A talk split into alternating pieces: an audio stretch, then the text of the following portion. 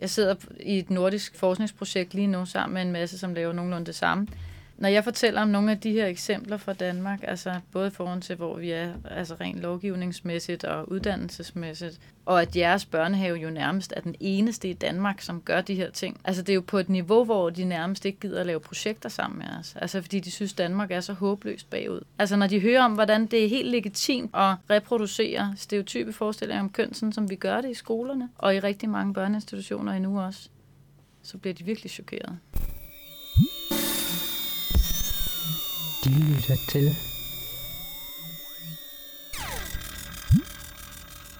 Udkantsradio. Et podcast om queer og køn.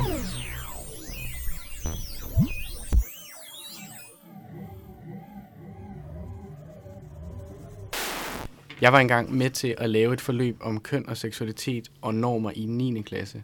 Og i en af timerne skulle det så handle om homoseksualitet, og jeg havde delt et dansk gratis homoblad ud til alle eleverne, så de kunne kigge lidt i det og aktivere deres forforståelse, som man siger på lærersprog. Timen gik fint, og eleverne synes, det var både spændende og vigtigt, men da det ringede ud, kom alle drengene op til katedret med bladet og spurgte højt. Hvad skal vi gøre med bladet nu, hvor timen er slut? Det var åbenbart vigtigt for dem at vise, at de havde i hvert fald ikke noget at bruge bladet til. For selvom de måske ikke havde noget imod homoseksuelle, så var de det i hvert fald ikke selv.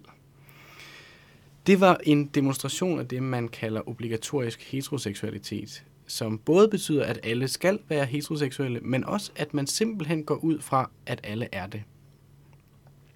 Og den der øh, obligatoriske heteroseksualitet, den kan så ligge som sådan en uudtalt forventning eller en virkelighed og gøre det ret så svært at springe ud som homoseksuel. Også selvom der måske slet ikke er nogen, der taler grimt om homoer eller har et problem med dem. Men fordi der simpelthen ikke rigtig er nogen plads til det, der er slet ikke rum til det, til at være noget som helst andet end helt normal og heteroseksuel. Nu har jeg selv været en ensom og usikker bøsse i 9. klasse, og jeg vidste, at der var sandsynlighed for, at der var flere homoseksuelle i den her klasse. Og jeg vil gerne gøre det nemt for dem at tage bladet med hjem, hvis de vil kigge lidt mere i det alene.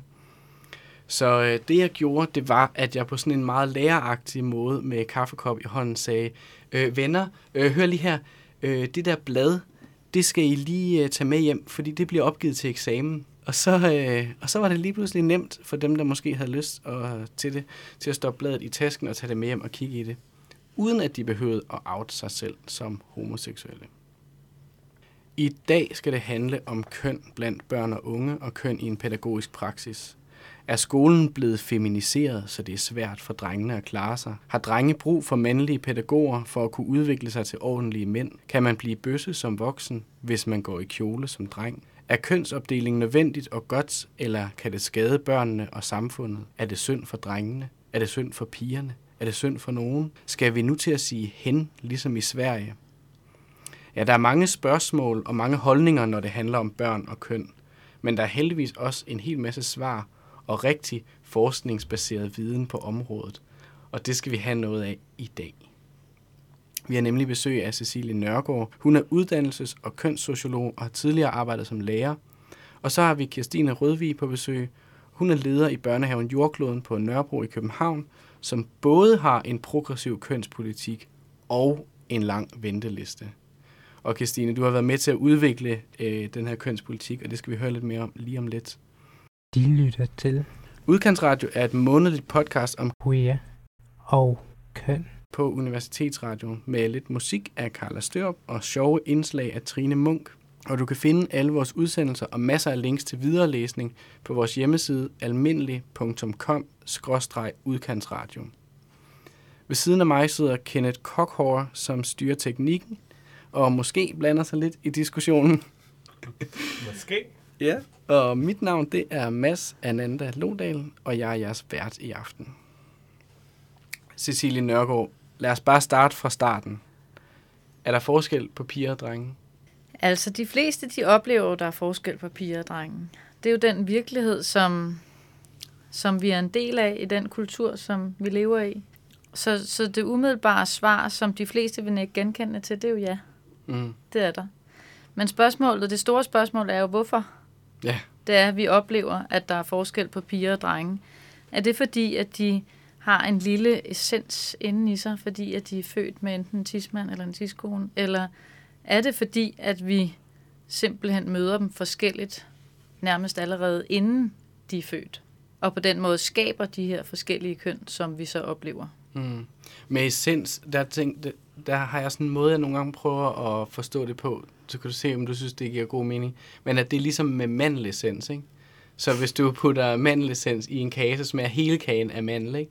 Så hvis du har en kvindelig essens, så alt, hvad du ligesom gør og siger og er, det er sådan, hvad skal man sige, smager lidt af kvinde, ikke? Altså, man, så alt, hvad man gør, er ligesom kvindeligt. Giver det mening på den måde? Det giver total mening. Altså, det, er jo, det er jo det, som man i sådan teoretisk sprog kalder essentialisme. Ikke? At Ja. man forestiller sig, at der simpelthen er sådan en biologisk kerne, ligesom din øh, mandel. Ja, som simpelthen Essens. manifesterer sig, uanset hvad man gør. Præcis, ja. det gør det på alle måder. Det er alt fra, hvad for en farve man godt kan lide, til hvad man drømmer om i tilværelsen, til hvordan man sidder på en stol, øh, til hvad for en mad man kan lide, hvem man godt kan lide at lege med, eller hvad for et job man vil have, når man bliver voksen.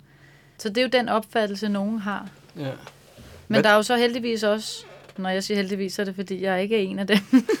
Nogen, som tror på noget andet, øh, som netop er det, at fordi vi møder drenge og piger på den måde, vi gør, så skaber vi dem også til at være det, de er. Mm. Tror du slet ikke, at der er nogen essenser? Jeg tror, der er øh, biologiske essenser. Altså på den Okay. måde, at vi er skabt af mange ting. Altså vores køn er jo kun en blandt mange faktorer af det, der gør os til dem, vi er. Og kønnet kan manifestere sig på forskellige måder. Ellers ville vi jo også opleve, altså hvis vi var ærlige over for os selv, at vi var ens med alle andre kvinder, hvis vi var kvinder, eller ens med alle andre mænd, hvis vi var mænd. Og det oplever vi os jo ikke som. Vi, vi ved jo for eksempel, at der er forskel på pigers og drenges hjerner. Ja. Og hvad hedder det, hvordan de tænker, og hvad hedder det. Der er også mange... Tænker, det tror jeg er noget vrøvl. Er det noget vrøvl? Ja, Okay. Altså, vi, jeg vil sige, vi ved nogle ting. Vi ved, at der er nogle biologiske forskelle på piger og drenges hjerner, men vi ved ikke, hvad de betyder. Altså, vi er faktisk der, hvor at, øhm, i, i hjerneforskning, nu er jeg jo ikke hjerneforsker, jeg formidler bare, hvad hjerneforskerne siger. Mm-hmm. Og øhm, det, som de siger, der er blandt andet en dansk hjerneforsker, der hedder Christian Gerlach, som har lavet sådan nogle store metastudier, hvor han har, har analyseret både udenlandske og danske undersøgelser. Og han konkluderer samstemmende med andre, at der er de her tre tydelige forskelle. Det ene er forskellen i størrelsen på drenge og pigers hjerner. Drenges hjerner er gennemsnitligt større, men vi ved ikke, hvad det betyder. Mm-hmm. Vi har endnu ikke opdaget eller fundet ud af, om det har nogen betydning. Det andet er, at drenges hjerner gennemsnitligt modnes senere. Øh, men det er igen gennemsnitligt, det vil sige, at der kan være nogle drenges hjerner, der, mod, der modnes før end nogle pigers.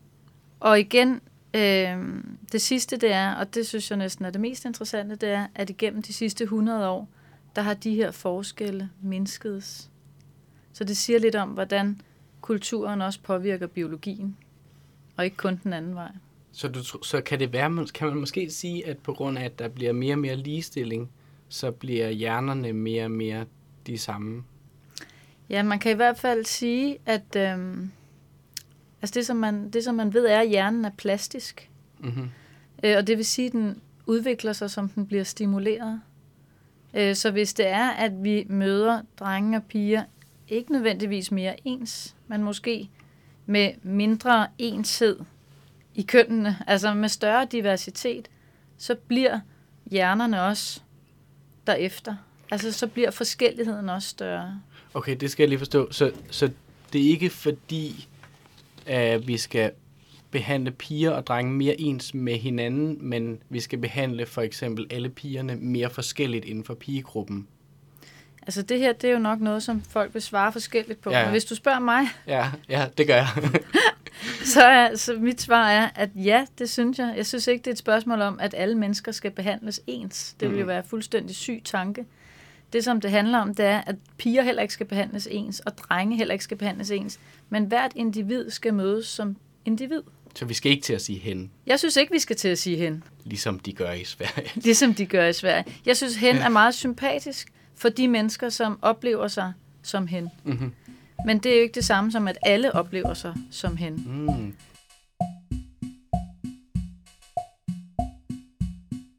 Nu kommer den podcast-trilogien til nedbrydelse af den binære tankegang. Tænk på personen som det modsatte køn af hvad den udgiver sig for at være. Lyt til podcastet. Det er en mand. Den mand, den mand, den mand, den mand, den mand, den mand, den mand, den mand, den mand, den mand, den mand, den mand, den mand, den mand, den mand, den mand.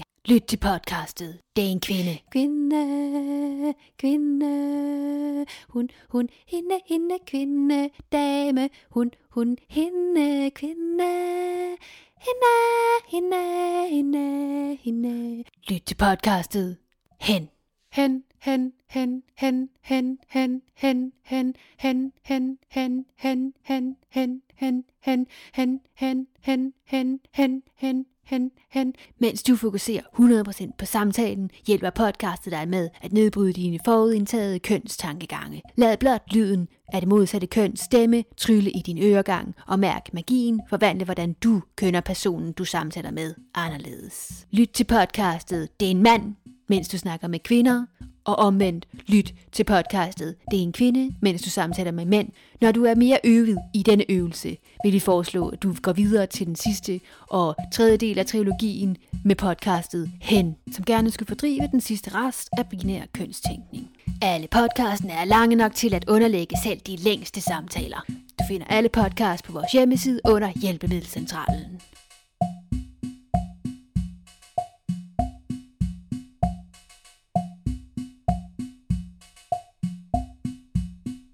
Christine, du arbejder i en øh, børnehave. Hvor gamle er børnene i en børnehave egentlig? Øhm, det starter fra de to år og 10 måneder, og så går det der til dine 6 år og skal videre på fritidshjem og i skole. Og jeg, jeg oplever, at de er meget forskellige. Pigerne og drengene er meget forskellige. Pigerne og drengene, altså jeg vil sige, at, at heldigvis så er der en, en stor mangfoldighed. Øh, og jeg kan ikke, jeg oplever ikke, at, at der er forskel på, hvordan pigerne og drengene de opfører sig. Altså sådan, som om man kan se dem som to grupper. Så, så der er forskel imellem hver en, altså hvad skal man sige, børnene som Ja. samlet gruppe. Der går 32 børn i børnehaven, Ja. og, jeg, og jeg oplever dem som 32 forskellige øh, personer Ja. øh, med forskellig personlighed og temperament og nysgerrighed og interesser. Altså nu ved jeg det, jeg arbejder jo ikke med børn, men der er jo måske i hvert fald sådan en fordom om, eller en, en myte måske, om, at drenge er vilde, og piger er stille, og sådan. Men det, er ikke, det genkender du ikke. Ikke sådan som, at man kan, man kan se, at, øh, at halv, altså de, de børn i børnehaven, som er drenge, at de er vildere end pigerne mm. gennemsnitligt. Jamen, jeg tænker bare, det, det er min erfaring. At, øh, altså for at prøve at gå til det praktiske niveau, mm. det er min erfaring, at det kommer an på, hvilken kultur man er i. Fordi hvis man er i en kultur som Kirstines, hvor det er, at der er opmærksomhed på den enkelte, og hvor at man ikke bliver bekræftet i at være dreng på en særlig måde, og bekræftet i at være pige på en særlig måde, så bliver de også mere som den enkelte, og mere individuel. Men hvorimod, hvis man nu er, altså jeg kan komme på skoler eller andre steder, øh, hvor det er, at der er en kultur, som er ret kønsstereotyp, så oplever jeg også børnene som kønsstereotyp. Så ser du drengene, der sidder i et rum og spiller computer, for eksempel, og pigerne, der sidder i et andet rum og laver perleplader. Så det er i høj grad et spørgsmål om, hvad man skaber og rammer. Ja, jamen det kan jeg sagtens genkende. Øh, nede i den børnehave, hvor jeg er leder, der var jeg pædagog, øh, før jeg blev leder, og før vi begyndte at arbejde med køn som et perspektiv i vores pædagogik. Så da jeg startede dernede i, øh, i jordkloden for otte år siden, så øh, var det drengene, der spillede fodbold udelukkende og øh, legede med Lego, øh, og pigerne, der sad og tegnede, og de blandede sig ikke på tværs af køn. Der var simpelthen en helt anden kultur. Hvor lang tid tog det så at lave det om? Eller før, før det ligesom begyndte at ændre sig? Altså i virkeligheden, så tror jeg, det gik relativt hurtigt. Altså jeg tror måske på, på et halvt år, hvor vi, vi har arbejdet med vores øh, politik. Altså først, da vi startede med at lave vores kønspolitik, så startede vi med at lave nogle forskellige observationer. Vi begyndte at tale om det i øh, personalegruppen. Hvad betyder køn? Og vi begyndte at blande os på en anden måde og tage et andet ansvar på os. Hvis vi lige snakker om øh, en bestemt kultur, du er en del af. Altså, vi skal mm. lige høre lidt mere om, du er jo leder på en øh, børnehave på Nørrebro, hvor du har arbejdet som pædagog, før du blev leder. Øh, og der har jeg så indført en speciel politik omkring, hvordan man arbejder med køn, krop og seksualitet. Ja. Og den har du været med til at udvikle. Ja. Kan du ikke fortælle lidt om, om det, om den politik? Jamen, altså, den, den var jeg med til at udvikle, fordi at, øh, at jeg så, at der simpelthen øh, var mangel på at have det perspektiv med i pædagogikken. Det er sådan, at vi arbejder, med, vi arbejder anerkendende, og vi arbejder med inklusion. Og det er rigtig vigtigt, at, øh, at der er et rart øh, børnemiljø, hvor børnene trives og hvor de udvikles. Og så oplevede vi i praksis, at det var øh, problematisk, fordi at, at børnene simpelthen øh, holdt hinanden udenfor. De diskriminerede hinanden på baggrund af køn. Når der sad nogle drenge rundt om legobordet, og der kom en pige øh, og satte sig på stolen for, ved bordet for at være med, så fik hun at vide, at hun var en pige, og at, at hun ikke var velkommen. Så der var simpelthen behov for, at vi voksne vi skulle gribe ind og sætte en anden dagsorden. Og det har jeg så gjort, blandt andet gjort med nogle øh, retningslinjer. Jeg har faktisk lige et par af dem her, som jeg lige kan læse op. Og det er sådan nogle retningslinjer, som er blevet indført, som simpelthen gælder. Det, og det skal man ligesom følge som pædagog. Ja, altså vi kalder dem retningslinjer i stedet for regler, fordi Ja. at, at, øh, at det er meningen, at det er noget, vi øver os på Ja. sammen. Okay. Så det er ikke noget, vi går og slår hinanden i hovedet med. Men det er vigtigt, og det er også så vigtigt, at, at, at øh, når vi har vikar i huset, så får de også den der øh, politik udleveret, og vi, de bliver også bedt om at sådan overholde holde sig til de retningslinjer. Okay, og en, en, af, en af de retningslinjer, det er, når du taler til børnene, så undgå kønnede betegnelser som piger, tøser, drenge.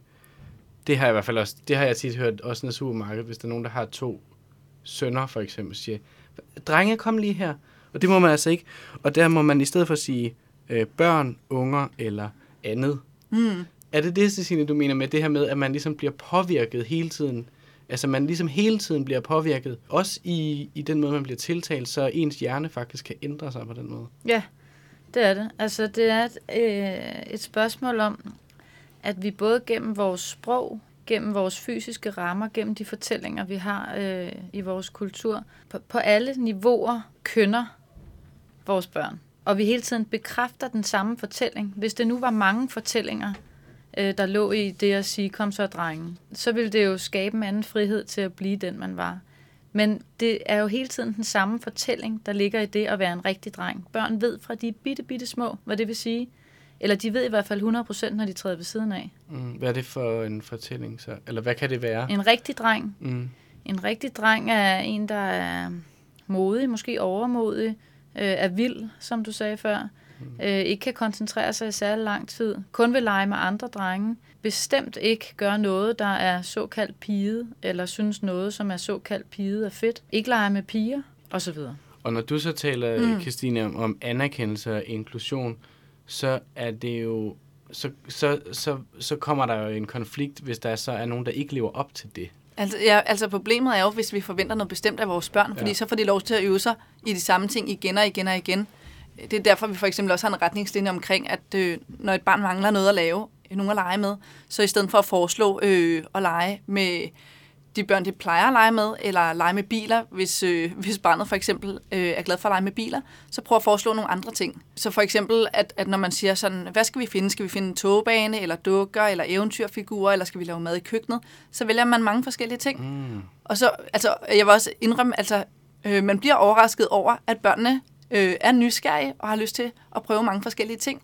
Og bare det med, at man bare giver dem muligheden, og de siger ja, og har lyst til at prøve noget nyt, det, det skaber en forandring. Hvad så, hvis, hvis de hele tiden vælger noget stereotypt? Jamen, altså, vi har øh, sådan en struktureret dagligdag. Mhm. Mm-hmm. Så vi har øh, nogle tidspunkter, hvor alle er på tur. Vi har nogle tidspunkter, hvor alle skal være kreative og sidde og fordybe sig. Altså, nogle gange så sidder vi alle sammen og, og øver os i at klippe og lime eller male med pensler. Okay. Andre gange, så, øh, så skal vi alle sammen være med til stopdans, og så prøver vi at få alle børn med, så der ikke er nogen, der sådan kan forblive passive. Så på den måde, så får man lov til at øve sig i forskellige ting. Der er jo, altså der er jo også, der er igen lidt flere niveauer i det, fordi der er jo selvfølgelig, som, som du siger, Mads, der er selvfølgelig konsekvenser i forhold til dem, som falder ved siden af normen. Altså, at de hurtigt føler sig udenfor. Men det har jo også konsekvenser i forhold til dem, som umiddelbart føler det naturligt at være en del af normen. Som mange også gør. Fordi at det skaber jo nogle, nogle stereotyper, det skaber jo nogle stereotype måder at være i verden på, nogle stereotype køn, øh, som også skaber nogle stereotype problemer i samfundet. Så der er jo både, det er jo både et spørgsmål om, at vi øh, at der er nogen, som simpelthen mistrives. Altså der er nogen, som simpelthen føler, at de ikke kan være der i den forventede, forventede rolle, der er. Men det er også et spørgsmål om, at dem, som egentlig ikke lige tænker over det, måske heller ikke får udnyttet det potentiale, de har. Altså, jeg har, jeg har noget med, meget tit, når vi snakker om alle mulige store kønnede samfundsproblemer, fra alt øh, fra vold i hjemmet til øh, hjemløse mænd, eller øh, hvad det nu kan være. Kvinder, der ikke kan komme ind i toppen af erhvervslivet osv. Alle de her kønsproblematikker, der er i samfundet. Så er det, jeg tit undrer mig over, jamen det er sgu da ikke så mærkeligt, at vi har de her stereotype problemer, hvor at det er okay, at mænd har magten, og det er okay, at, øh, at kvinder ikke har, for at sige noget helt øh, basic. Mm-hmm. Øh, når det er, at vi møder drenge og piger på de måder.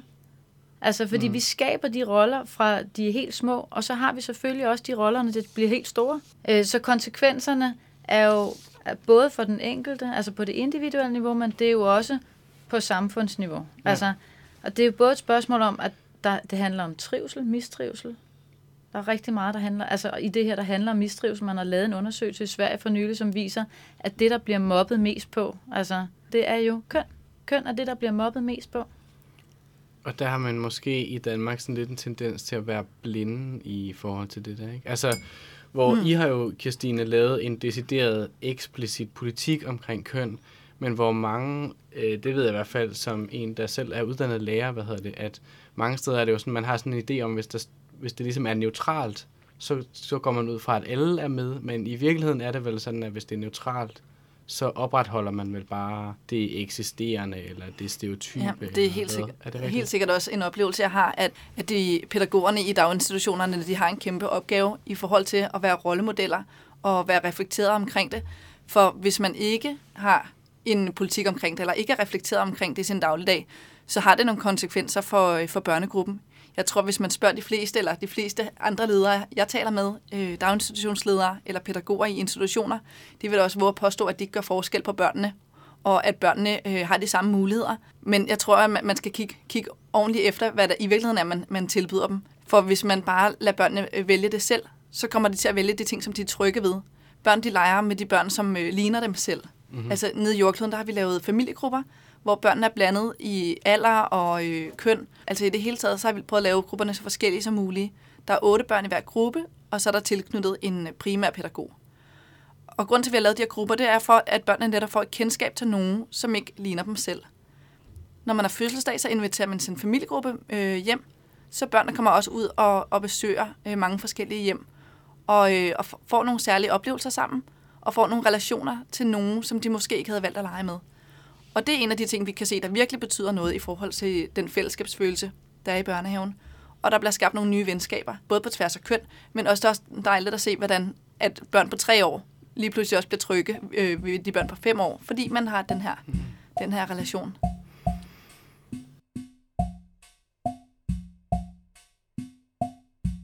Vi har været ude at besøge, besøge børnehaven Regnbuen, hvor de holder det, som de kalder farvet af fredag. Og vi har snakket med nogle af børnene om, hvad de ja, synes det om de her fredag. Og så har vi ja. snakket med Birgitta, med Birgitta, som er en pædagog og en af initiativtagerne til farvet af fredag. Hvorfor kan det være, at du er i det her rum? Jamen, jeg er med alle sammen, men jeg har både lavet den gule, den grønne, den røde, og den røde, og den virne, og den, den, den blå, og den røde, og, der, og jeg har taget 20, 20 sumper på i dag. Alle steder har jeg, det er jeg. Kan du fortælle mig lidt om, hvad du er i dag, øh, den her fredag? Nej, jeg Lella. Nej, jeg er ikke, det, jeg er ikke en pige. Jeg er Lela. Ligesom jeg, så kan du ikke se, jeg er Lela tøj på lilla hud. Der jeg, jamen om fredagen, så er jeg altid inde i det lilla rum, der, der jeg er. Og lægger det lilla pustespil. Ja, Birgitte, du har jo været med til at starte det her farvet af fredag. Øh, fortæl lidt om bagtankerne bag det. Ja, men om fredagen har vi valgt at udnytte, at vi jo hedder regnbuen og har rum i alle regnbuens farver. Det vil sige, at normalt er børnene tilknyttet et rum, hvor det ligesom er den grænse, de er vant til. Nå. Om fredagen åbner vi så hele institutionen op, og børnene må altså være på ja, alle ja.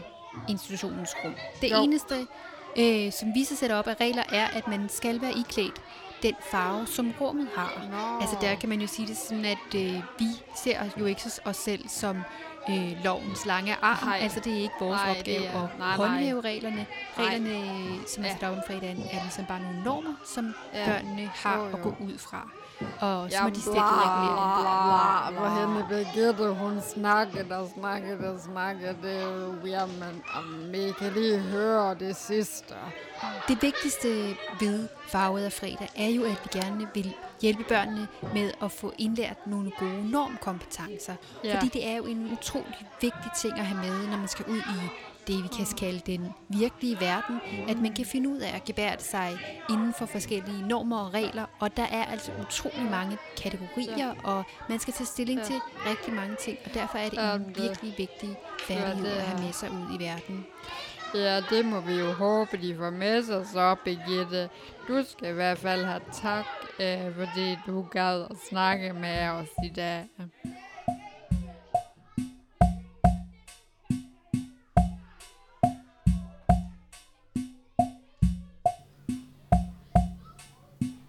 Cecilie, du bor sammen med din mand og jeres to børn. Nu ved jeg ikke, nu kender jeg jer jo ikke, øhm, og jeg ved ikke, hvordan jeres forhold er, men det, men det er også lige meget. Nu prøver vi lige at lave et lille tankeeksperiment her.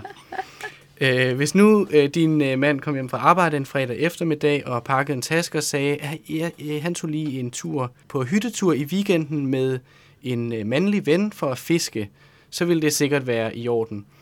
Men hvis han så kom hjem en fredag eftermiddag og pakkede sin taske og sagde, jeg tager lige en tur i skoven i, på en hyttetur i weekenden med min øh, kvindelige ven, så kunne det godt være, at det ikke ville være helt okay. Altså, jeg- jeg ved ikke, hvordan det er hjemme hos jer. Det kan godt være, at det ville være okay, men der er i hvert fald ikke nogen, der ville synes, det var lidt mærkeligt, hvis du var sådan der lidt, ah, hvorfor skal du øh, på hyttetur i weekenden med en anden kvinde, når du nu er gift med mig? Altså, det, det er der ikke nogen, der vil synes, det var sådan en mærkelig, mærkelig, hvis du synes, det var sådan lidt. Øh, og det har jeg tænkt meget over, det der med, altså, det der med, at man ikke rigtig må være venner med nogen af det såkaldt modsatte køn. Hvis man er hetero. Ja, det skulle jeg lige til at sige. Okay. Og hvad hedder det, det? Det er som om, der er sådan en idé om, at al kontakt på tværs af kønnene skal være, eller i hvert fald kan udvikle sig til at være en erotisk kontakt.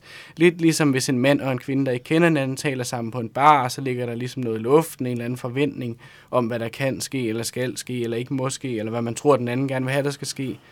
Du forstår, eller ligesom hvis en, en superkendis bliver set ude på gaden med en, med en person af det såkaldt modsatte køn, så tror paparazzierne med det samme, at de har noget kørende. Mm.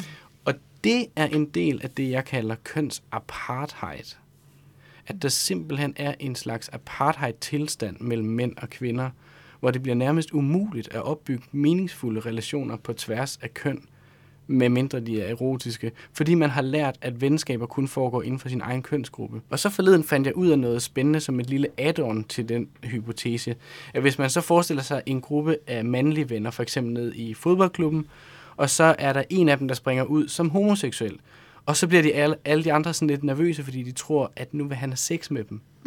Og det kan man jo godt synes er sådan lidt hysterisk. Men i virkeligheden er det jo faktisk logisk, hvad hedder det, fordi at, øh, at de er vant til at tænke, at mænd kun har kontakt med kvinder, hvis det er en erotisk kontakt, og så er det jo kun logisk, at bøsser har kontakt med andre mænd, hvis de vil have sex. Og det er lidt dumt, fordi det sætter nogle enorme begrænsninger, og det er jo det, vi snakker om her, hvad hedder det, for det sætter nogle begrænsninger for, hvem man kan være venner med, og lave ting sammen med, og tage på hyttetur i skoven med. Så har jeg tænkt på, hvordan alt det her det starter, og jeg tror, det starter med, at man som barn er ven med en af det såkaldt modsatte køn, og så kommer de voksne og siger, Nå, er det din lille kæreste? Og så tror jeg også, det starter med kønsopdeling i skolerne og institutionerne. Jeg kunne godt tænke mig, at vi skulle snakke lidt om kønsopdeling, fordi jeg ved, det er noget, der er mange stærke følelser omkring, både for og imod. Christine Rødved, ja. du er leder ja. i en børnehave på Nørrebro med, med en, en, en specifik kønspolitisk øh, øh, praksis. Og I bruger ikke kønsopdeling? Øh, nej, det gør vi faktisk ikke, fordi vi, vi kan ikke øh, se det meningsfulde i det. Øh, vi deler børnene op i, i øh, flere grupper, altså der er 32 børn i alt, øh, så for at skabe, skabe nogle mindre grupper, for at skabe en, en anden, et andet nærvær, eller øh, for at skabe en større øh, tryghed, så, så deler vi dem ofte op i mindre grupper, og så, øh, og så kigger vi på relationerne til hinanden, eller vi tænker på, øh, hvad er der for nogle, øh, hvad, hvilke interesser har de, eller hvad er det for nogle ting, de skal øve sig i. Så vi tager udgangspunkt i sådan nogle ting, når vi, øh, når vi deler børnene op i grupper. Men det er jo så nemt, det der, hvis nu man skal lave to hold, så lige at sige pigerne og drengene. Ja, ja men nu, nu, nu prøver vi jo netop at undgå, Ja. og at køn det skal fylde så meget. Ja. Hvad, Øh. har, I- har du godt, fordi det, det ved jeg nemlig, at nogen, der synes, det er meget nemt, så Ja. lige at sige, hvis man lige skal dele op halv-halv, ikke? Nej, men altså vi deler dem faktisk op øh, ef- efter relationer. Okay. Når vi snakker om, øh, hvem skal på tur, hvem skal være hjemme, så kigger vi på, okay, hvem vil have godt af at være sammen, hvem kunne have godt af at prøve at lege med nogle nye. Så det er relationerne, vi, øh, vi danner grupper ud fra. Og nu er der også børnehavebørn. Det er ikke så tit, at vi lige skal dele dem op hurtigt i, øh, i to hold. Nå, så, nej, okay. til fodboldturnering eller sådan noget. Jeg okay. ved ikke... Øh, Mads, jeg tænkte på, om jeg lige skulle have lov at forsvare mig. Nå, du lavede et apartheid din, hjemme øh, i mit hjem. Jamen, ja, ja, jamen, lad os høre, hvordan det er hjemme hos dig. Ja. Hvordan vil du have det med det? lad os høre, om nu, der er jeg, apartheid. jeg vil sige, det er jo ikke så sjovt at snakke om mig, kan man sige. Jeg kan lige hurtigt sige, at nu, nu jeg er ikke den sjoveste at spørge om det spørgsmål, fordi Mm. både min mand og jeg har venner, både af det samme og det modsatte køn. Mm. Såkaldt Mhm. modsatte køn. øhm, så, så derfor så, altså jeg ville synes, under alle omstændigheder, så ville jeg tænke, hvis det var en ny ven, ligegyldigt om det var det ene eller det andet køn, så ville jeg synes måske, det var lidt påfaldende. Mhm. Men de gamle venner, som det jo har været lang tid, der, der vil jeg ikke tænke over det. Men når det så er sagt, så har du jo fuldstændig ret i, at det er en helt normal konflikt. Og jeg har rigtig mange, både venner og veninder, som ikke har venner og veninder af samme, nej, af modsatte køn.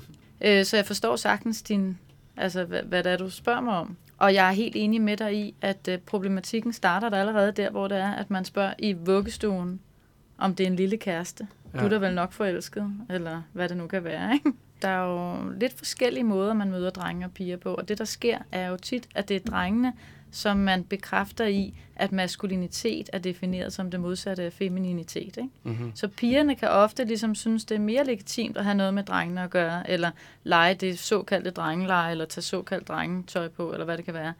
Hvor den modsatte vej kan være sværere, ikke? det, det tror jeg faktisk ikke, jeg kan genkende, at det skulle være mere svært for, øh, for det ene end for det andet, men øh, muligvis. Nede i jordkloden, der har vi forskellige klæudetøj, og der har de ikke noget problem med at tage, tage det på, der nu, der nu er at vælge imellem. Øh, men det er jo så også vores ansvar, at der er masser af forskelligt ja. udklædningstøj at vælge imellem. Og det... Øh, Men Ja. spørg, ja. hvad gør I, hvis nu, øh, hvis nu der er nogen øh, nede hos jer, som, øh, som ligesom, øh, nogle af børnene, som ikke synes, at den her kønspolitik er fed? Eller hvad skal man sige, ligesom gør noget Ja, ja. forkert? Jamen, vi oplever det nogle gange, fordi vi får børn fra andre børnehaver. Okay. Nogle gange så får vi Hvordan et barn ind på 4 eller 5 år, som har gået i en anden børnehave i et års tid eller længere tid, og så som flytter over. Og der er det ret tydeligt øh, hos flere af de her børn, at de får sådan lidt et chok. Eller i hvert fald kommer øh, fra en helt anden kultur. Altså vi havde for eksempel en, en dreng, som også hele tiden sagde, at øh, han skulle lege med nogle andre drenge, og han ville ikke lege med piger, øh, for de var ulækre, og det var der alle mulige grunde til. Og så øh, spurgte jeg lidt ind til, hvordan det kunne være. Så sagde han, at sådan, øh, sådan var det bare med piger og drenge. Og så sagde jeg, at sådan var det faktisk ikke i nede i vores børnehave. Okay. Der vælger man selv, hvad man leger med, og hvem man leger med. Og det, øh, det sad han og funderede lidt over. Det synes han, øh, det, var, det var lidt mystisk. Men så sagde han, jamen sådan var det altså ikke i min gamle børnehave. Så sagde han, det er okay. Sådan ved jeg godt. Sådan, sådan Mm. er det. Det kan være forskelligt. Jeg ved godt, at, at der er en anden virkelighed sådan derhjemme og i andre børnehaver, men nede hos os, der Men vil vi det- sidde ved hinanden, og der Men det jeg tænker, det er sådan, hvor, hvor meget kan man sådan, hvor meget kan man ligesom tvinge, eller sådan, fordi man kan selvfølgelig godt sige, øh, jamen, du må ikke sige, hvad hedder det, at piger er ulækre, og du må Ja. ikke sige, at du må ikke sige til de andre drenge, at de heller ikke må lege med piger. Ja. Men kan man også sige, du skal også lege med piger? Ja, men vi troede faktisk måske lidt, det ville være et issue, det der med, at, øh, at, man, at vi skulle sige til pigerne og drengene, at de også skulle skrue ned for de der kønnede betegnelser. Men det kommer over sig selv. Ja. Børnene er jo i det her miljø, så når vi kalder dem meget venner. Øh, Mhm. mm-hmm. Vi kalder hinanden for venner, og når vi kalder på dem, så siger vi, hey venner, prøv at komme herover. Og det smitter sig også af på børnene, så børnene kalder også hinanden for venner. Men det er jo også sådan, at alle de børn, der går i jordkloden, de er jo bevidste om, om de er piger eller drenge. De identi- identificerer sig alle sammen som enten pige eller dreng. Og så stiller vi jo ikke spørgsmålstegn ved det. Vi siger ikke, ah, har du overvejet, at du også kunne være noget andet? Altså nu er det 3-4-5-årige børn, øh, som vi har med at gøre. Men altså indimellem, så kommer der nogen, så har vi en pige, der kommer og siger, i dag så er hun en dreng i stedet for. Og så, øh, så godtager vi den. Så, så det er mere det der med, at øh, vi prøver ikke at, der er ikke nogen, der skal føle sig forkerte, men vi, vi, øh, vi reflekterer sammen med børnene omkring, hvordan den her virkelighed, den ser ud. Så man kan sige, det er ikke noget med at vende, øh, at vende det på hovedet, og så lave en ny tvang. I får ikke, nej, nej, nej, nej, ikke, nej, nej, det er øh, ikke sådan noget med, at, at om tirsdagen, så går vi alle sammen i kjoler, øh, og, og om fredagen, så er vi neglelagt på, okay. om, om onsdagen skal vi spille fodbold. Jeg tænker også, det bekræfter også lidt det, som vi snakkede om i starten med, hvorvidt det er en kerne eller ikke en kerne, eller hvorvidt det er, at man skaber rammer eller rum for, at øh, der kan ske andre ting. Hmm. Jeg på, lavede på et tidspunkt sådan et lille, eksper- ikke et eksperiment, en lille undersøgelse, hvor jeg sammenlignede gamle og nye skolegårde i København. Øh, og de gamle, der er der bare en fodboldbane, og så ellers asfalt, og i de nye, der er der alle mulige forskellige øh, aktiviteter. Og det, der også er ved de nye, det er, at der er mange, som ikke, mange aktiviteter, som ikke har en historisk kønsmærkning på en mm. eller anden måde. Altså, så det er ikke sådan, at man tænker, om det her er en drengeleg, eller det her er en pigeaktivitet, men noget, som, som er nyt. Så derfor har det ikke nået at få det. Og det, der skete, var, at piger og drenge legede sammen i det nye, og både piger og drenge var aktive. Hvorimod i de gamle skolegårde, der var der fodboldbanen, det ved vi alle sammen godt, traditionelt er en drengeaktivitet, Hmm. og så ikke så meget andet. Så der var drengene, og lige en modig pige eller to. Og så på asfalten, der sad de pigerne så stille og ikke var aktive. Så det altså, rammerne skaber jo også børnene, altså ligesom du fortæller. Jeg skal lige høre, Christine, hvad nu hvis der er en ansat nede hos jer, som øh, enten ikke har lyst til at være med på det, eller synes, det er svært? Jamen altså, det er jo okay, jeg synes, det er svært. Det tror jeg, der er mange, der synes i starten, fordi at, at det er meget nyt for, øh, for mange at, at have den her, det her kønsperspektiv med i sin pædagogik. Øh, fordi indtil for nylig, så var det jo ikke et fag på pædagogseminaret, og det er jo ikke rigtig noget, man støder på nogle steder. Så, så det har for, øh, altså da jeg blev leder her for to og et halvt år siden, så sagde jeg jo til, til de ansatte, at- nu skal vi til at have øh, arbejde med køn som et perspektiv. Og, og det var ligesom en dagsorden, jeg satte. Og jeg sagde, at, at det gør vi for børnenes skyld. Det er jo ikke fordi, at, at jeg synes, det er spændende. Det, er ikke, det skal ikke være mit projekt. Det er jo fordi, at, at det er meningsfuldt i forhold til, til børnene. Og det er så også det, vi også kan opleve at, øh, med vores resultater, at det gør en stor forskel for børnemiljøet. De trives faktisk bedre. Ja, jamen, jamen, helt bestemt. Og så, så fordi øh, har der selvfølgelig også været nogle medarbejdere, som lige skulle, hvor det måske var en stor udfordring, ah, det der med at frelægge sig og skulle sige piger og drenge hele tiden. Og det, det lyder som en stor udfordring. Jeg tror, de fleste bliver overrasket over, at det kun tager sådan 14 dages tid, lige at finde på noget andet at kalde dem. Det er bare sådan en vane ting jo. Og så har vi også, som en del af vores øh, pædagogik, der har vi øh, en forventning omkring, at alle ansatte varetager alle aktiviteter. Så vi skiftes til at gå i gymnastiksalen, og vi skiftes til at lave aktiviteter, hvor man fordyber sig, og vi skiftes til at være med børnene på legepladsen. Så derfor så nytter det ikke noget, hvis man kun føler sig tryg ved at sidde og lave kreative aktiviteter, for eksempel. Og det var lidt en udfordring i starten, at, at man som, øh, som, som pædagog eller medhjælper skulle til at varetage nogle nye opgaver. Men det, det gav også et, et godt sådan, sammenhold i gruppen. Altså det der med, at vi alle sammen prøvede os på noget nyt og lærte, øh, lærte det sammen og øvede os sammen. Det, øh, det var en styrke. Tror du, folk er glade for det også, de ansatte? Ja, det er jeg sikker på.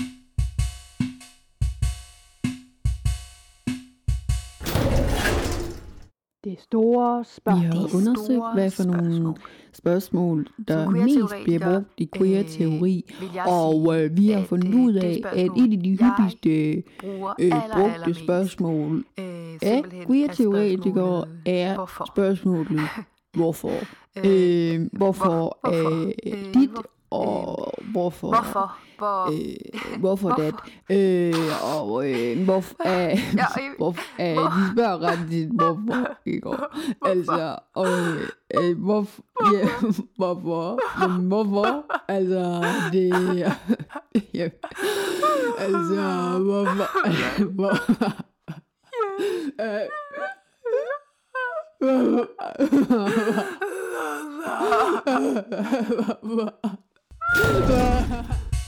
Du snakkede, hvad hedder det, om det her med pædagoguddannelsen, og det er jo rigtigt, at det har ikke været en del af pædagoguddannelsen indtil sidste sommer, må det være, Ja. og, og, og blive uddannet i køn, og det er Mm. stadigvæk ikke en del af læreruddannelsen.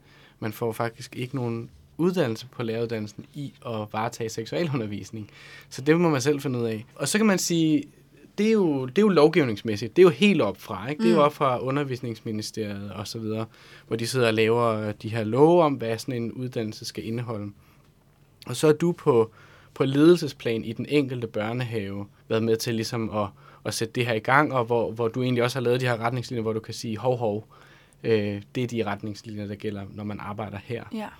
Og så kan man selvfølgelig sige, at som den enkelte pædagog, der har vi snakket lidt om, hvordan, hvordan den enkelte voksne er i samarbejde med børnene. Men Cecilie, du arbejder også med at prøve at implementere en forandring i forhold til, til de her ting med noget andet, nemlig med et certifikat. Vil du ikke prøve at fortælle lidt om det? Jo, altså det er jo fordi, som, som du også siger, så er der, altså en ting er lovgivningen og uddannelsen af, af pædagoger og lærere. Og der er vi jo, altså der er vi i Danmark, jeg vil næsten sige håbløst bagud, altså i, i hvert fald i forhold til vores andre nordiske nabolande. Ikke? De har for eksempel i Sverige siden 69 haft en sætning i deres skolelov, der hed, at man var forpligtet på at modarbejde kønsstereotyper, og det har man også haft i Norge siden 72. Øh, og det har man også haft i flere af de andre lande, og derfor så har de en helt anden erfaring øh, med at arbejde med de her ting. I Danmark, der har vi ingen erfaring. Nu er det kommet ind i pædagoguddannelserne sidste år, det er super godt. Læreruddannelserne er det ikke engang på tale. Så det, som jeg har, jeg har i mange år arbejdet med, hvordan kan man på strategiske måder prøve at implementere viden om køn i, den her, i de her pædagogiske praksiser på forskellige måder. Ja, fordi du, du skældner mellem holdninger og viden. Ja, og det, det gør jeg, fordi at, øh, at det har jo indtil nu været et super holdningsborget felt. Det ja. er det for så vidt stadigvæk. Og det, som man jo på en eller anden måde skal vende sig til, det er jo, at der rent faktisk er kommet viden på det her område. Det er jo blevet et vidensfelt. Der er jo simpelthen nogen, der ved noget om det her. Der bliver forsket i det. Der bliver faktisk lavet rigtig meget forskning i Danmark i det også. Også på det her lille specifikke område. Vi har så bare det problem, at det ikke bliver formidlet dertil, hvor det er, at vi kunne have brug for det. Men, øh, men derfor så er der, der er viden, og der er holdninger eller myter. Mm-hmm. Masse myter. Og det er stadigvæk super legitimt på alle mulige niveauer i vores samfund, at det er myter, der bærer vejen for det her. Selv inde i vores øh, øh, undervisningsministeriet for eksempel, som sidder med nogle af de ting, som vi snakker om i dag, der bruger man faktisk øh, ikke folk, som ved noget om køn, men folk, som ved noget om skole eller pædagogik, når det er, at man skal prøve at udvikle ting, som handler om piger og drenge. Så det er jo legitimt på alle niveauer, at man stadigvæk, at det er folk, som, som har holdninger til det, og ikke som nødvendigvis har viden. Så derfor så har jeg været optaget af, hvordan arbejder vi på strategisk vis. Jeg kan jo for pokker ikke sidde og lave lovgivningen. Hvordan kan man så gøre det? Hvordan kan man på strategisk vis prøve at få implementeret noget af det her viden? Og den seneste idé, som jeg har, har fået, og som jeg har arbejdet på de sidste par år, det er at udvikle et nordisk certifikat til børnehaver og skoler, som har været så viden om køn. Som altså har en praksis, ligesom Kirstine fortæller i deres børnehave, som er på baggrund af viden, og ikke på baggrund af myter. Altså en professionel kønspraksis. Hmm.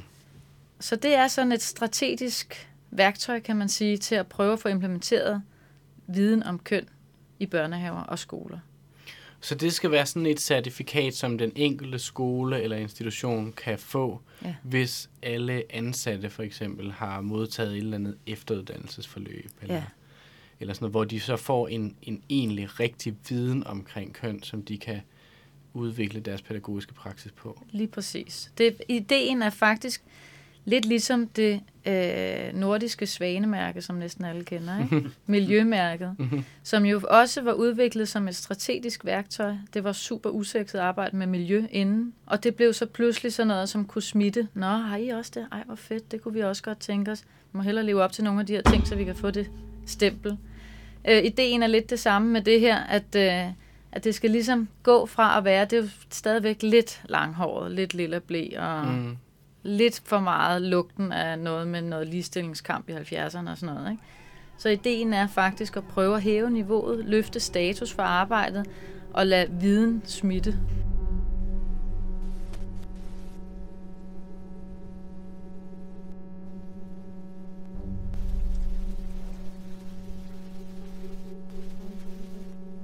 Mange har et billede af Danmark som et progressivt og frisindet land, hvor alle har det godt, og minoriteter bliver både beskyttet og værdsat. Men jeg har faktisk kigget lidt på nogle tal og statistikker, og det ser desværre ikke ud til, at det er så godt det hele i virkeligheden.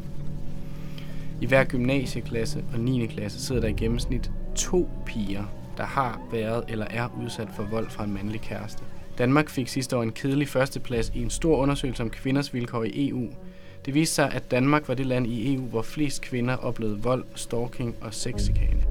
Faktisk hver anden kvinde. Så hvis du kender to kvinder, vil en af dem ifølge statistikken komme til at opleve seksuel vold i løbet af livet. Man kan selvfølgelig aldrig vide præcis, hvor mange voldtægter der foregår, men forskerne regner med op til 10.000 voldtægter om året i Danmark, og det er mere end en i timen. I en undersøgelse blandt unge mellem 15 og 24 år blev der for nogle år siden spurgt, om det er okay, at to personer af det samme køn har sex. Og 52 procent af drengene svarede nej. Adskillige undersøgelser har vist, at LGBT-personer, altså lesbiske, bøsser, biseksuelle og transkønnede, er langt mere udsat for både misbrug af alkohol og andre rusmidler, ryger mere, har større risiko for psykiske sygdomme, sexsygdomme øh, og for at have et dårligt sexliv. Og LGBT-personer forsøger selvmord fire gange så ofte som heteroseksuelle. Hadforbrydelser er overfald mod folk, der tilhører en minoritet, og dem har vi cirka 40 af om dagen i Danmark. Det er næsten to overfald på minoritetspersoner i timen. Cirka halvdelen er racistisk motiveret, og cirka den anden halvdel er homofobisk eller transfobisk motiveret. Så nogle hadforbrydelser kan se ud på mange måder, men sidste år var der et lidt specielt eksempel på hadkriminalitet, da et lesbisk par med to børn i den lille nordjyske by Mariager blev chikaneret så voldsomt og i så lang tid, at de vist nok faktisk endte med at flytte ud af byen. De fik blandt andet kastet menneskelig afføring ind på deres hus, og der blev råbt af dem osv. Det siger sig selv, at med op til 30 voldtægter og 40 hadforbrydelser om dagen, hører vi slet ikke om dem alle sammen, heller ikke i et lille land som Danmark. Men den her sag for mig, jeg fik alligevel en del opmærksomhed i medierne, og jeg læste blandt andet en artikel, hvor en af byens politikere stod frem og tog afstand fra overgrebene og sagde, at nu måtte man også ud i skolerne og lære børnene om tolerance og inklusion. Du lytter til Udkantsradio, et podcast om queer og køn, og i dag handler det om køn øh, i forhold til børn og unge. Cecilie, hvis man vil noget af alt det her vold og alt det her grimhed til livs, skal man så ud i skolerne? Er det det rigtige sted at starte? Skal man starte med børnene? Man skal helt klart starte med børnene. Øh, det er helt klart der, at de stereotyper, som ligger til grund for de hændelser, som du beskriver der, starter. Men det er jo ikke øh, børn, der begår de her ting.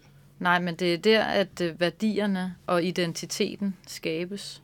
Jeg synes, man skal starte endnu før. Jeg synes, det skal starte der, hvor øh, Christine tager fat. Men jeg synes bestemt også, det skal være i skolerne. Jeg synes, det er virkelig, virkelig vigtigt, at børn får en forståelse for, hvad det er for en kultur, de er en del af. Sådan så, at de lærer at agere mere frit i forhold til både at blive sig selv, men også forstå, hvad det er, øh, der skaber det, som er om, omkring dem. Men grunden til at spørge, det er fordi, det er jo ikke børn, der begår de her ting. Og det, jeg mener, det er, hvis man skal ud i skolerne. Altså, hvem skal lære de voksne, der skal ud i skolerne, om de her ting? Skal man ikke starte med de voksne? Skal, skal, skal man ikke starte med lærerne og pædagogerne, for eksempel? Man skal helt klart starte med lærerne og pædagogerne. Ja. Altså, det er jo, de børnene kan jo ikke lære det, hvis lærerne og pædagogerne ikke kan. Altså, så det, der er ikke nogen tvivl om, at det skal starte med lærerne og pædagogerne, men, men det tænkte jeg var implicit. Men det er fordi, at jeg tit hører det her med, nemlig at man skal ud i skolerne og så videre. Ikke? Og så men, men jeg... for mig betyder det også, hvis man skal ud i skolerne, så betyder det, at lærerne skal være klædt ja. på til at ruste børnene til at forstå, øh, hvordan det her med køn og kultur hænger sammen. Ja, og de skal vel også selv ligesom have den, nogle ordentlige holdninger? De skal da uddannes. Ja. Altså, de kan da umuligt klare den opgave, uden at, at blive rustet til det på lærerseminarierne. Mm-hmm. Øh, så det er der da ikke nogen tvivl om. Altså, de, de ting, som du beskriver der, at der er jo en, en fuldstændig sammenhæng imellem de stereotyper, som, som vi har talt om, og så de stereotype problemer, som du fortæller om der. Altså, mænds vold er jo, er jo også, der er jo, der, der er jo en, et forbindelsesled mellem det, og så hele den måde, man opdrager drenge til at man op gennem mm-hmm. opvæksten. Altså, der er jo det her meget klassiske med, at, at drengene slår pigerne, og så siger man til pigen, der bliver ked af det, at det er bare fordi, han godt kan lide dig. Ja, den er for vild. Den er mega vild. Ja. Og hvis, hvis det var i voksenlivet, ikke? Altså, huha. Den er ikke så god. Nej. Hmm. Hvad, hvad siger du, Christine? Kan, jamen, altså, synes jeg, jeg du, de tænker, sammen, de ting? Øh, jamen, jeg tænker bare, at det kan, det kan bare kun gå for langsomt. Så jeg vil synes, det var rigtig rart, hvis, øh, hvis, vi også, øh, hvis vi også fik noget politisk opbakning og noget lovmæssig øh, op, opbakning, og i det hele taget, at vi kunne arbejde sådan hele vejen rundt. Vores børn, dem sender vi jo også videre i skole. Øh, mm. Og så kommer de over i skolen og siger sådan, hvad sker der? Så er der et lysrødt og, og et blåt toilet, og der leger øh, de andre børn lige pludselig ikke sammen på tværs af køn. Tror du, de kan finde ud af at navigere i det så? Øh, vi, sender dem, vi sender dem godt videre. Mm. Der er noget, der hedder overleveringssamtaler, hvor vi fortæller øh, pædagogerne og lærerne, der tager imod vores børn, hvad det er for en, øh, et miljø, hvad, hvilken kultur de kommer fra, sådan så de også kan støtte op omkring det. Og så er forældrene til børnene i daginstitutionen, de er selvfølgelig også indenover. Og, øh, Og forældre, jeres forældregruppe støtter op om det, eller hvad? Ja, det gør det i hvert fald. Ja. Øh, altså, vi har jo også, øh, alle vores øh, politikker har vi også op på, i, øh, på bestyrelsesmøderne. Og Aha. vi holder også, øh, to gange om året holder vi også forældremøder, hvor vi også hyppigt har, har køn på som dags, øh, på dagsordenen. Og det er også noget, som forældrene selv efterspørger.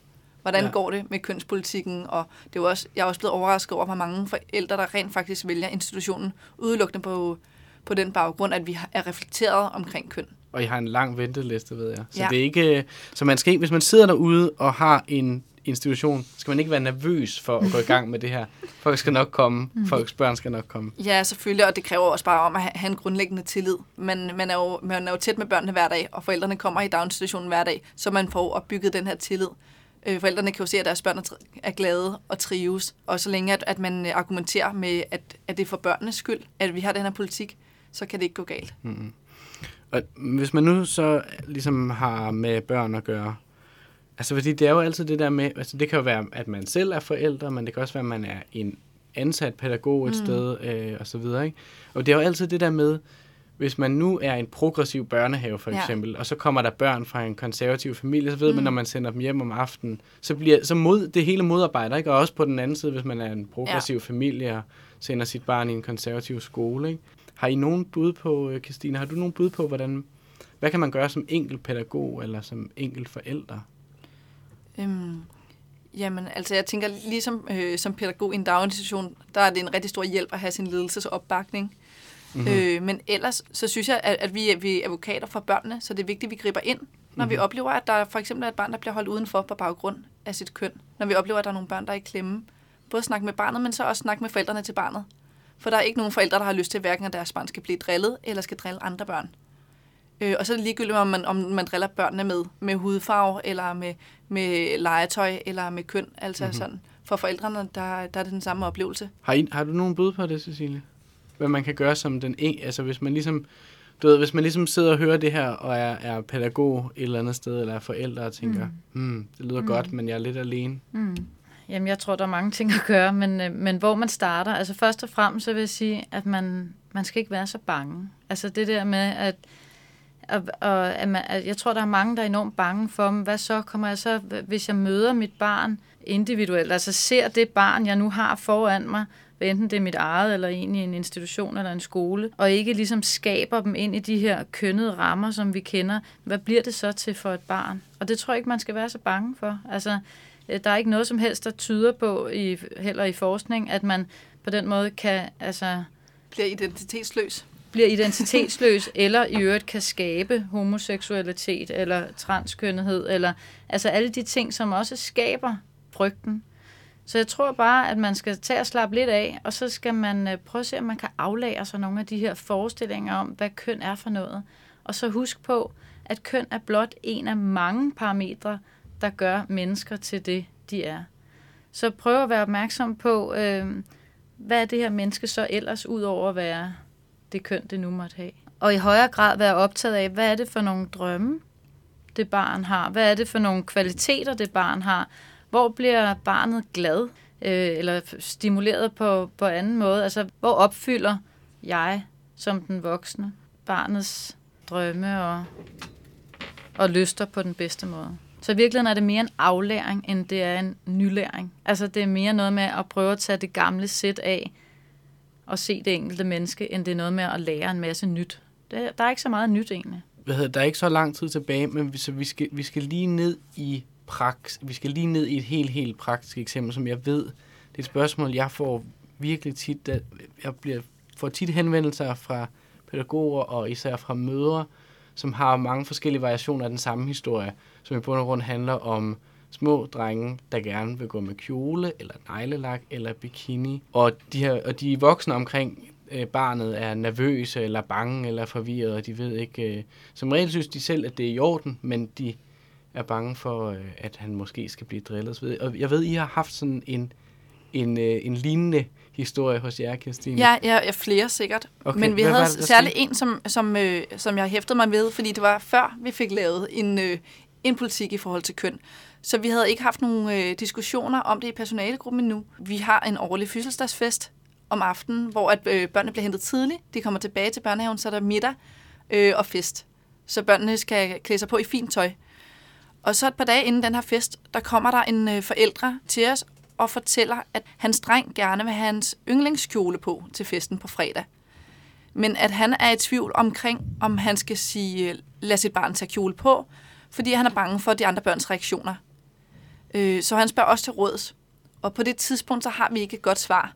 Vi, vi siger, øh, vores forslag det er så et kompromis, altså tage kjolen med, men tage også noget andet, så han kan skifte, alt efter hvad han så lige har lyst til i situationen. Hvordan har du det med det svar nu?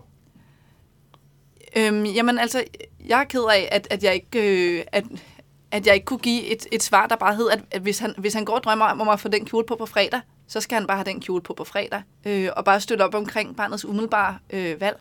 Men det er også fordi, jeg ved i dag, at, at han vil jo ikke blive drillet af de andre børn i institutionen. Det er jo ikke ualmindeligt for dem at se en dreng i kjole. Og hvis det er, så tager vi den derfra, så snakker vi, altså hvis, hvis barnet så øh, bliver kommenteret, så tager vi en snak omkring det.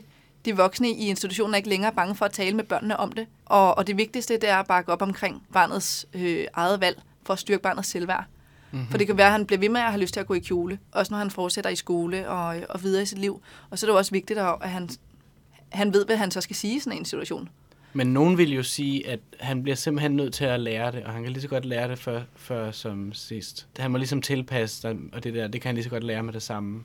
Det er der nogen, der vil sige i hvert fald. det har jeg hørt nogen ja, sige. Jamen, det er rigtigt, men det er, jo, det er jo super begrænsende, at man Ja. ja. ikke selv vælger. Altså i det hele taget, det er ikke kun, øh, om drengen kan have kjole på. I det hele taget, så prøver vi at, at fjerne fokus fra udseende.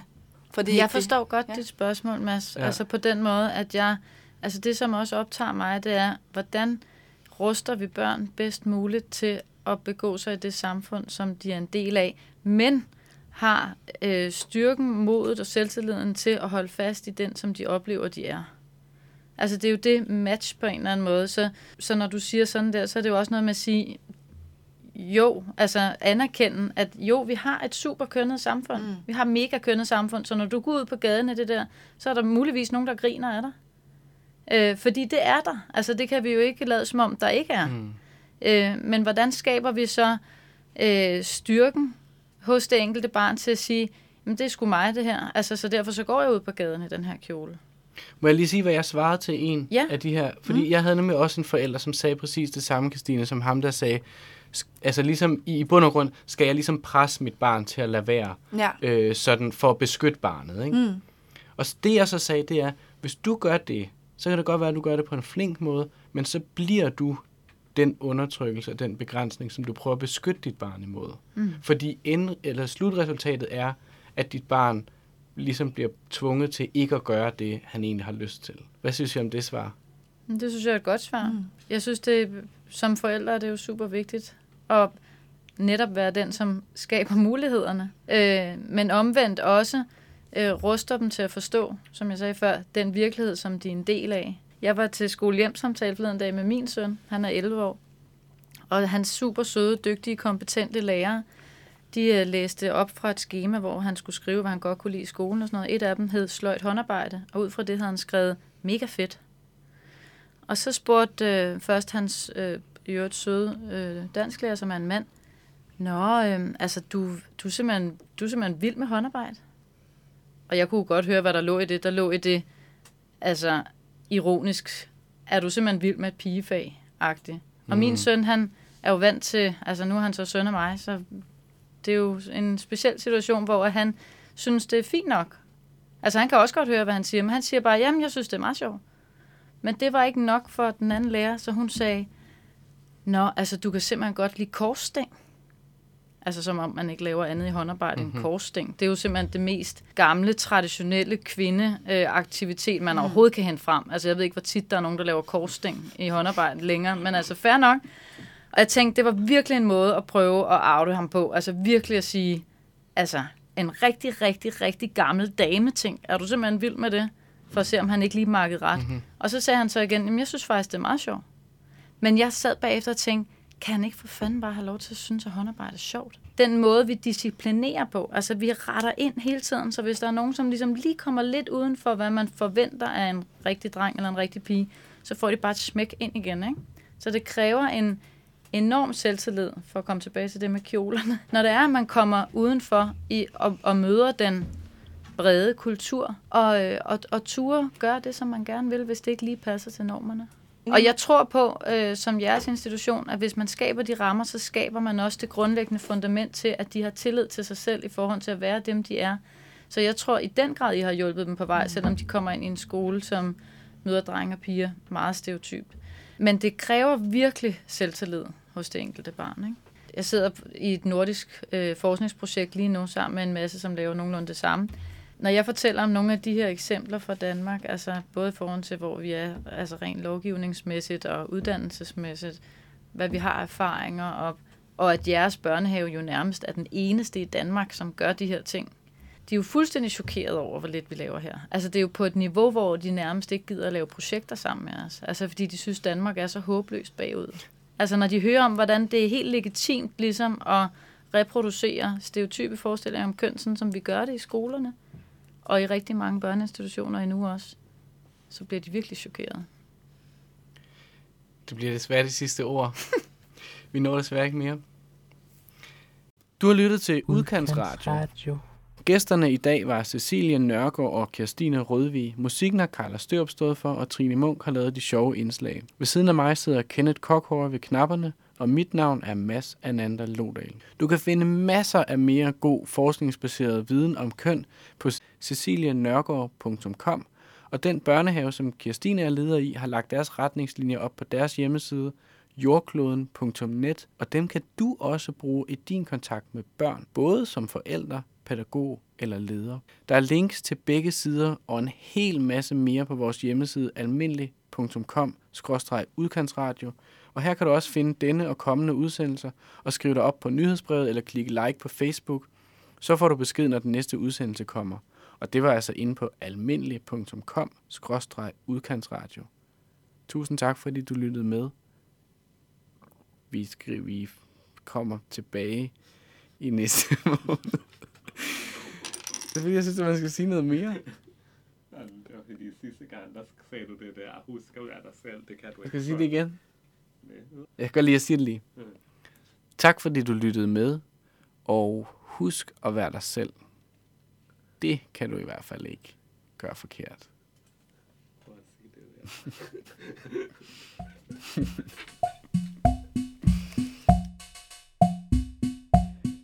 Goddag og velkommen til Rockhjørnet. I dag skal vi høre et band, som der helt sikkert er blevet hoppet op og ned til og svinget en del langt metalhår til inde på rockcaféerne dengang tilbage i sen 90'erne, hvor de hittede i den queer-feministiske rock-undergrund. Det er selvfølgelig bandet Pig Guitar, jeg snakker om. Her kommer de med sangen Magtens Pædagog.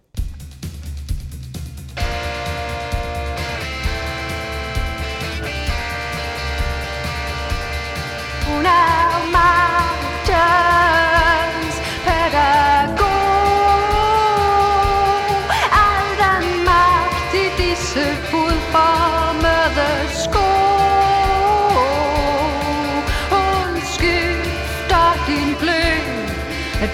skal bare sige til.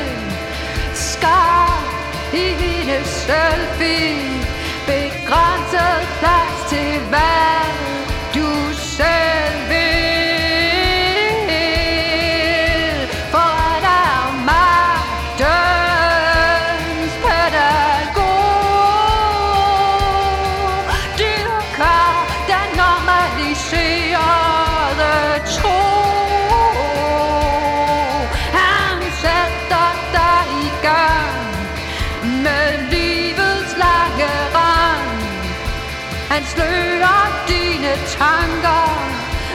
Dig selv at bygge normer i planker